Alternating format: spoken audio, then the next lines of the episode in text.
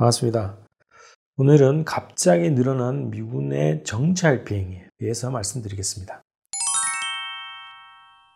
최근에 그 미군 정찰기에 대북 정찰 비행이 많이 늘어났습니다. 굉장히 잦아졌는데요. 왜 그런 건지 한번 살펴보겠습니다. 자, 우선 정찰기 이전에 전략 폭격기로 구분되는 비 오십이 랜서라는 미군의 전략 폭격기가 펴꺾여 있습니다. 지난 십육일 날 항공기 추적 전문 트위터 계정이 골프나인이라고 있답니다.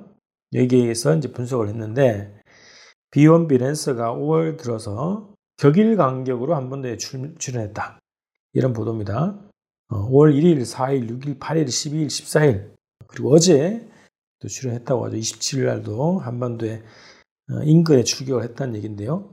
비 오십이 랜서는 대륙간 비행이 가능한 전폭기고요. 괌에 주둔하고 있죠. 죽음의 백조라고 불립니다. 삼십사톤가량의 폭탄 미사일 장착할 수 있고요. 음, 미군이 자랑하는 전략 폭격기죠. 인도태평양 지역에 배치한 것이 이천십칠년 음, 이후로 비 오십이 랜서가 이 지역에 배치됐다는 겁니다. 괌에 배치되어 있는 거고요. 자, 이와 더불어서 미군의 특수정찰기도 굉장히 활동이 잦아졌습니다. 어, 통신감청 정찰기, 리벳 조인트, 가드릴 등이 매일 서울과 인천 등 이제 수도권 상공에 어, 날아온다고 하고, 하고요. 미군의 에리스트 투라는 정찰기도 있답니다. 여기는 일본 오키나와 가네다 기지에서 출격해서 한반도에서 작전을 수행했다는 얘기고요. 어, 십사일 내는 미 해군 해상 초계기도 서해안 일대를 초계 비행했다는 얘기입니다. 자, 특이한 거는 이 정찰 활동 중에 일부가 식별 번호, 이 콜사인이라고 부르는 것 같은데요. 식별 번호는 노출한 채 정찰 활동을 했다는 거예요. 그래서 이제 민간 추적 사이트에 이제 포착되고 하는데 이게 일반적인 정찰 활동하고는 좀 이례적인 방식이다 이런 겁니다. 보통 정찰은 은밀하게 하는 거 아닙니까? 자기를 감추고 하는 건데 의도적이든 실수든 어쨌든 식별 번호를 노출시키면서 정찰 활동을 해왔다는 겁니다. 자, 오월도서 굉장히 정찰 비행 그리고 비 오십이 랜서와 같은 전략 폭격기 한반도 출격이 굉장히 잦아졌는데 이거 왜 그럴까? 나름 한번 분석을 해봤습니다. 자, 정찰 비용을 하는 이유 첫 번째 저는 미국이 지금 불안하다 이런 겁니다. 어, 사월 들어서 북측의 군사 활동이 굉장히 비공개적으로 진행되고 있는 것처럼 보입니다. 미군과 아, 미국과 한국 그 당국자는 군 당국자들은 북이 순항 미사일 발사 실험도 했고 에스 엘 비 엠 잠수함 탄도 미사일 발사 실험도 했다라고 언론에 보도를 했는데 정작 북에서는 공식 매체에서 보도가 없습니다. 사월 들어서 실제 진행했는지 안 했는지 알 수가 없지만 어쨌든 보이지 않는 군사행보가 있는 것처럼 보여진다는 거예요. 북측의 군사행보가 공개적으로 드러나지 않는 형태로 진행되고 있다는 겁니다. 아마 이런 방식이 더 공포스럽지 않을까 싶은데요. 그렇기 때문에 미국이 더 불안하다 이런 겁니다. 자, 특히나 이제 지난 이천십구년 말 십이월 이십팔일부터 삼십일일까지 진행됐던 북한의 노동당 중앙위원회 칠기 오차 전원회의 이 결과 다시 한번 살펴볼 필요가 있는데요.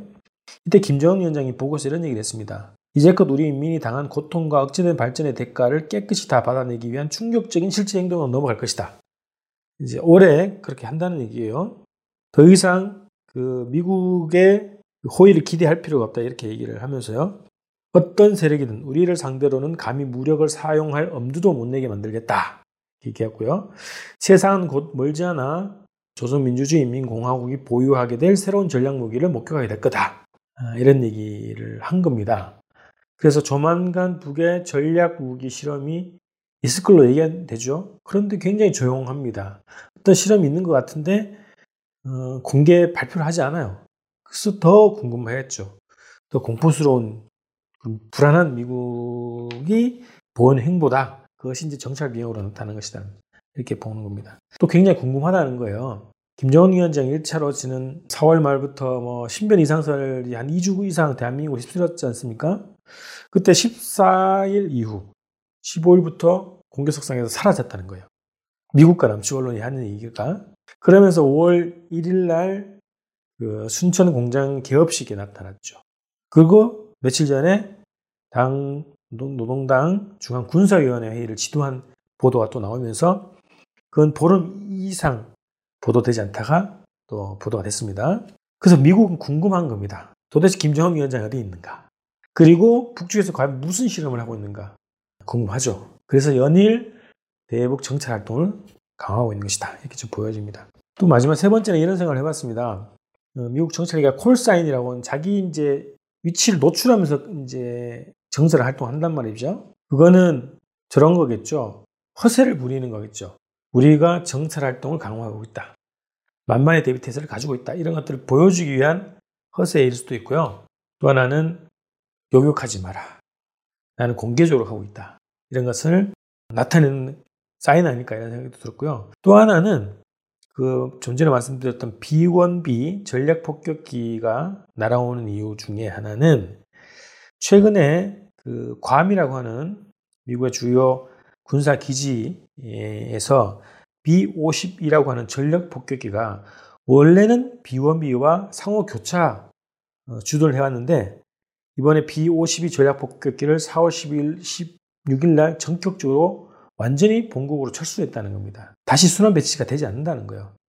우선은 비 오십이가 나갔기 때문에 그 자리에 비 십이가 날아와 있다는 겁니다. 괌에. 그래서 이런 거죠. 비 오십이를 본토로 송환을 하면서 영구 철수를 시키면서 이게 북한 때문이 아니다 라는 사인을 공식적으로 입장을 밝히고 나갔어요.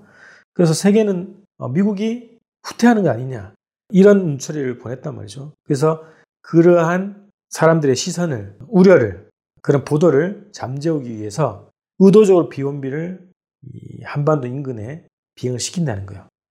미국은 절대 후퇴하지 않는다.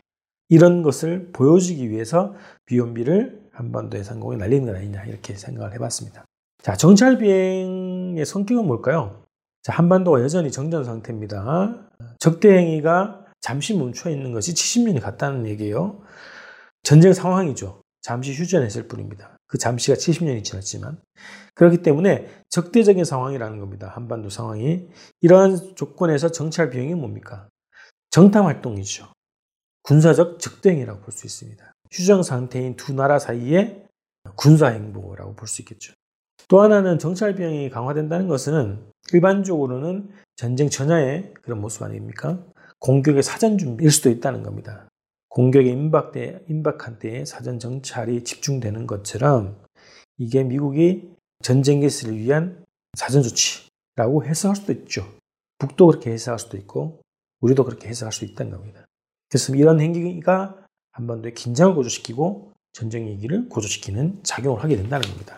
자, 오늘의 핵심 얘기 중에 하나인데요.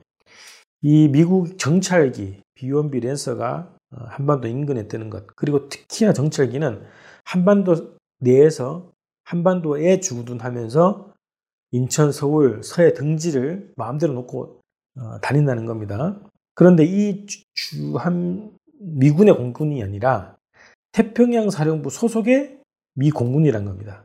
미 공군은 한미연합사, 주한미군 소속이 아니고 태평양 사령부의 직속이라는 겁니다. 그래서 한미연합사의 통보, 지시, 통제를 받지 않는다는 겁니다. 미국 태평양 사령부의 직접적인 지시와 통제를 받는다는 거예요. 그렇기 때문에 어떤 얘기입니까?